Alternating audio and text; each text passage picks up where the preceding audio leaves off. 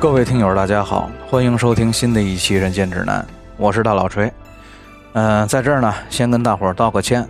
由于我呀，这个最近家里的事儿还有工作上的事儿啊比较忙，所以说呢，导致上一期的乱锤水浒质量实在是抱歉，大家呢多多包涵。咱们今天好好说。上一次啊，咱们说到这个武松呢，是醉酒路过景阳冈，顺手呢把老虎给打死了。这个就解了众猎户的难，除了阳谷县的遗害，从而呢，他就被奉为了打虎英雄。这阳谷县令呢，见武松是相貌堂堂，又爱惜武松的本领，就抬举他呀，做了这阳谷县的步兵都头。这一天呢，武松在阳谷县的街上走，又偶遇了阔别一年多的大哥武直。这件事对于武松来说，那可算得上是双喜临门。正春风得意的时候，兄弟见面，那自然是分外的高兴，就免不了啊，互相诉说离别之情。武松问大哥为什么离开清河县老家，流落到这个阳谷县地界。武直听了呢，先是叹了一口气，然后说道：“兄弟啊，你这一走就是一年多，不知道哥哥我的苦啊。我是心里又怨你又想你，怨你怨的是你当初在家的时候。”没事就喝酒，喝多了就闹事跟人打架，打完架就难免吃官司。咱爹咱娘死的又早，你小子吃了官司就得我替你擦屁股了事儿。哥哥我呀，从来就没有消停的时候，哪个月你都得给我惹点祸。这都不用说，谁叫我是你亲哥呢？想你啊，是因为哥哥近来讨了个老婆，可是那清河县里的浮浪子弟啊，有好多都看着眼红。经常来咱们家撇砖撂瓦说闲话，欺负我跟你嫂子。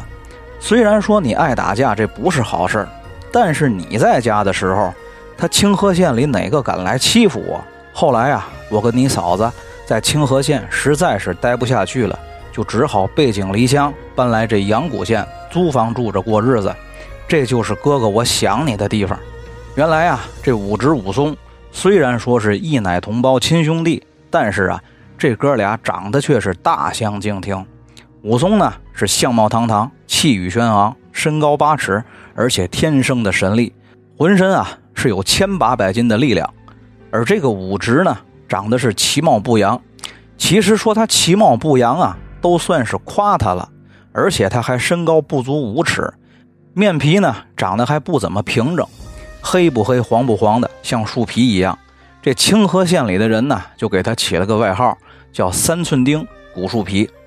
这清河县里呢，有个张大户，家里啊有个姓潘的丫头，二十来岁，娘家小名啊叫金莲，长得是颇有几分姿色。这大户人家的老爷呀，见金莲长得好看，就想把金莲给收房纳妾。可是这张老爷的年龄啊，当金莲的爷爷那都有富裕了，所以说金莲就一直不同意，而且还告诉了张家大奶奶。本来以为张家大奶奶呀是能替他做主，可是没想到这位大奶奶却是个老醋坛子。这么一来呢，就弄了个里外不是人，是张老爷也记恨他，张大奶奶也嫉妒他，都认为啊这件事是潘金莲的错。于是啊，这两口子就想了个主意，把这如花似玉的潘金莲嫁给了清河县里最不起眼的人武大郎武直，不仅不要武大郎一分钱的彩礼，而且还倒贴了嫁妆。可是自从这武大郎娶了潘金莲之后啊，清河县里头有一帮浮浪子弟，经常是来武大郎家里闹。大家注意了啊，这里头作者施耐庵先生在原文里可给潘金莲下了一个定论。原文呀是这样写的：原来这妇人见武大身材短矮，人物委催，不会风流，他倒无般不好，唯头他爱偷汉子。那这句话什么意思呢？就是说呀，潘金莲除了爱偷汉子，没毛病。当然了，作者的这句话呀，在那些总想着给潘金莲翻案的人，他们的眼里，就像是量子学理论里的波函数一样，不观察就不存在。咱们平时都说呀，这装睡的人是叫不醒的，除了前文装睡的阎婆惜，那是一觉就醒。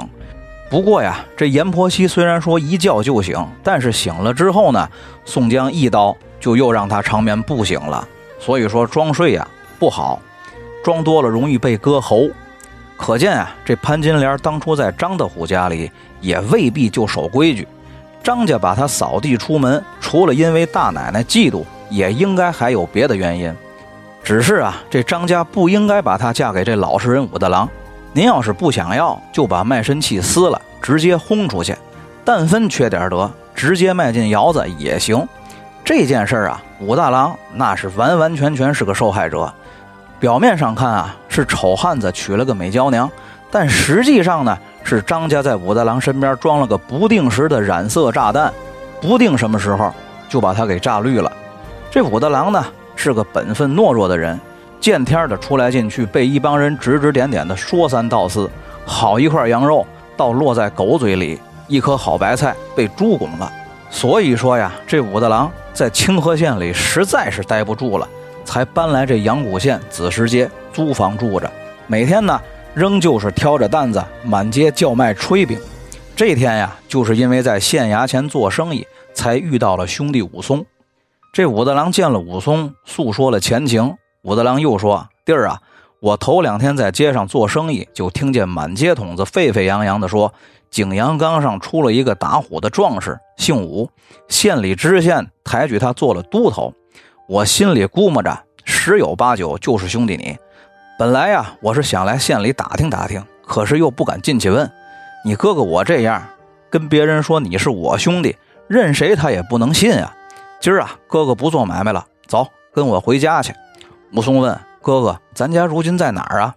武大呀就用手指着说：“不远，前头子时街就是了。”于是呀，这武松就接过兄长武直的担子，本来想替大哥挑着的。可是左肩换右肩，右肩换左肩，因为这哥俩身高差距太大了，这担子长短宽窄都不合适，倒腾半天呀也不得劲儿，只好拎在手里。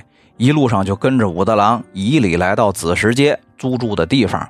这武大呀，在老家就是受了欺负才跑出来的，来到阳谷县，虽然说没有原来那帮浮浪子弟再来骚扰欺负他，但是啊，他其貌不扬。也基本上没有人拿正眼看他。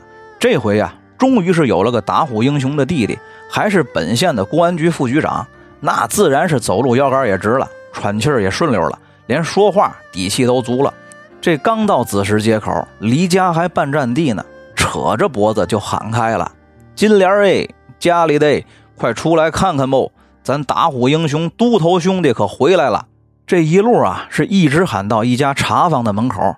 只见从茶坊隔壁门里出来一个美艳的妇人，武大站在门口街上，指着武松对那个妇人大声的说道：“这就是咱家兄弟武松，景阳冈上那大老虎，就是他喝多了赤手空拳给打死的。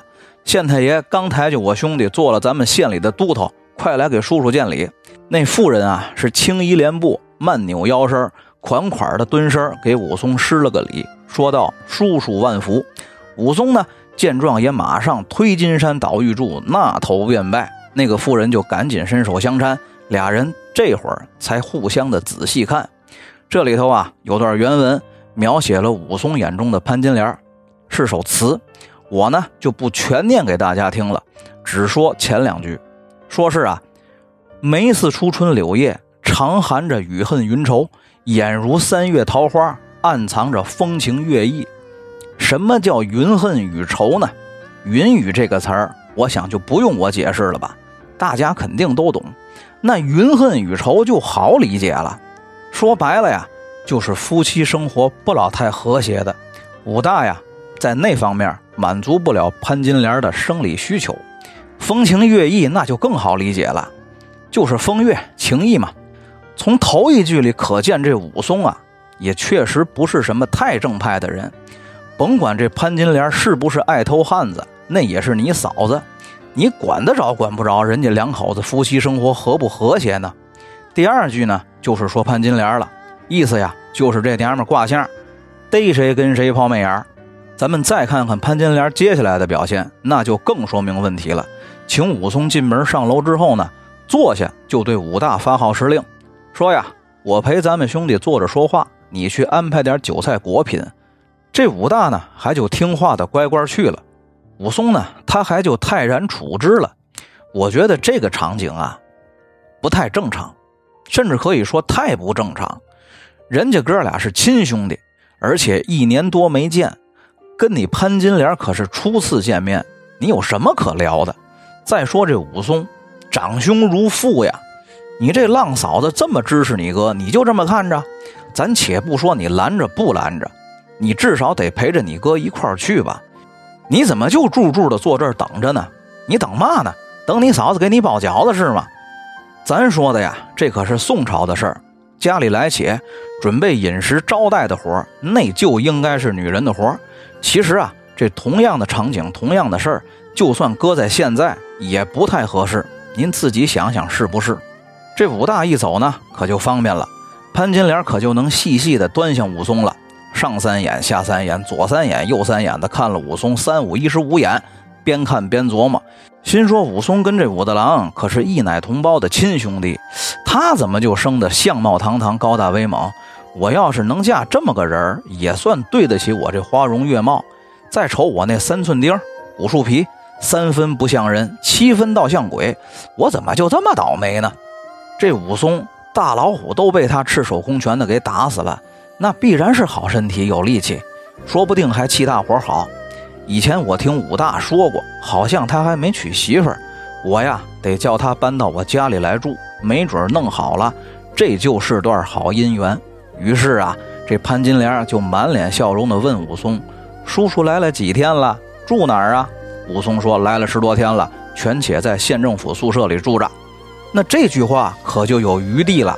全且是什么意思？就是暂时不得不住在宿舍的意思。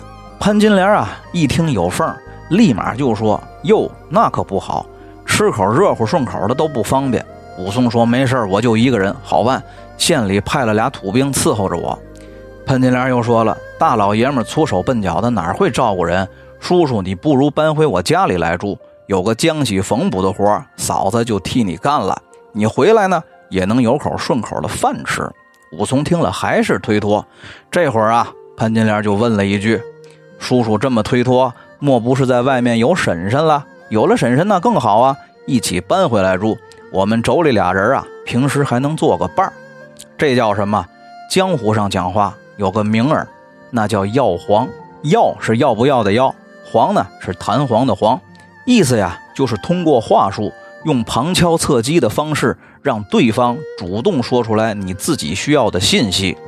这武松的回答呢，也没有让嫂子失望。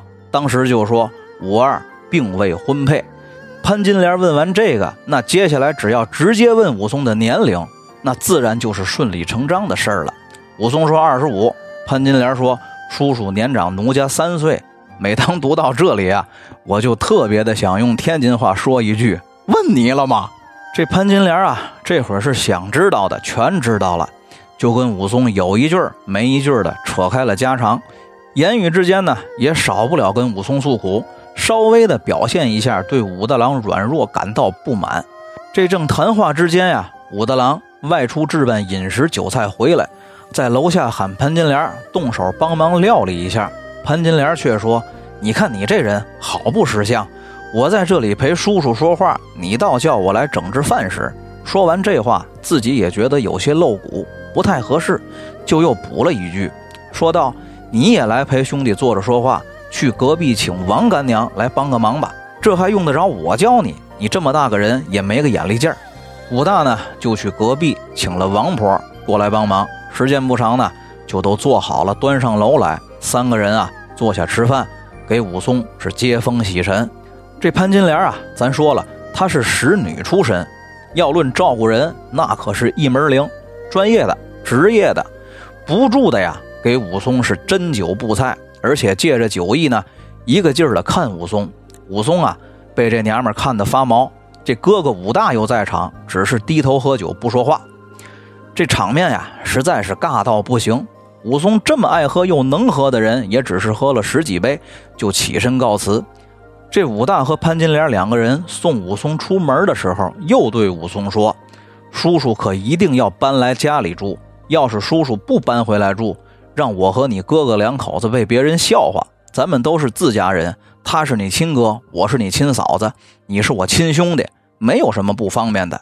说完了，又冲着武大郎说：“大郎啊，你打点出一间房来，请叔叔来家里住，可别让街坊邻居说咱们不疼可兄弟。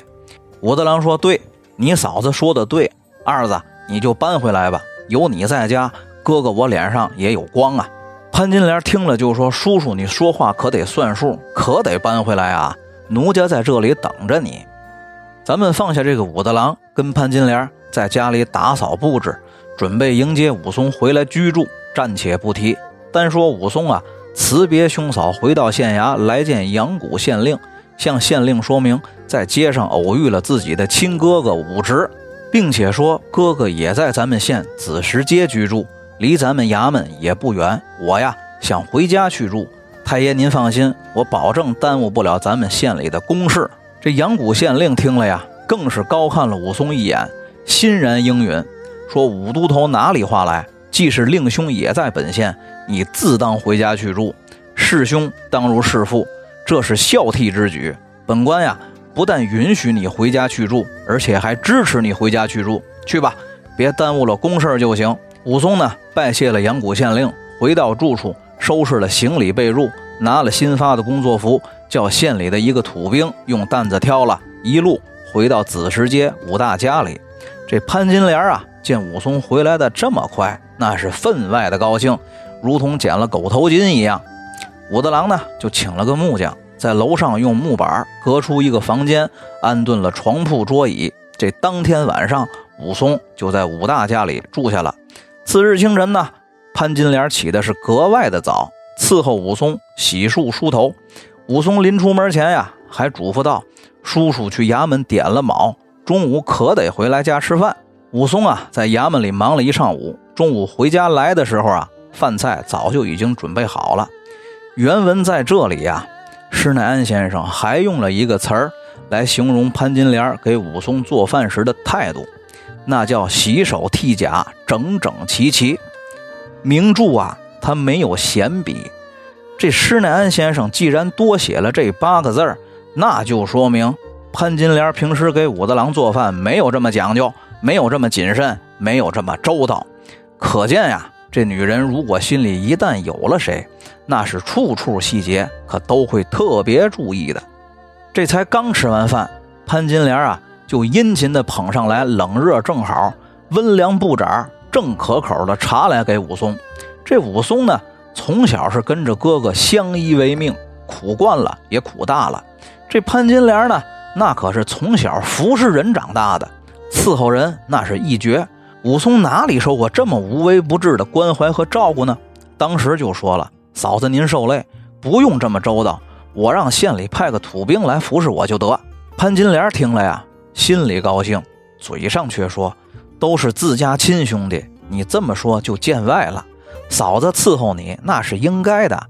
县里头那土兵，他们干活都粗手粗脚的，奴家可最看不得这个。”从此呀，这武松就住在了哥哥武大家里，自己在江湖上混了一年，也懂得了一些待人接物的方法，给了哥哥一些钱，让哥哥呀买些酒肉菜蔬，请街坊四邻吃了顿饭。众街坊呢，也自然是乐得结识这个打虎英雄，新任的县公安局副局长。这三口人呢，起初倒也过得和睦美满。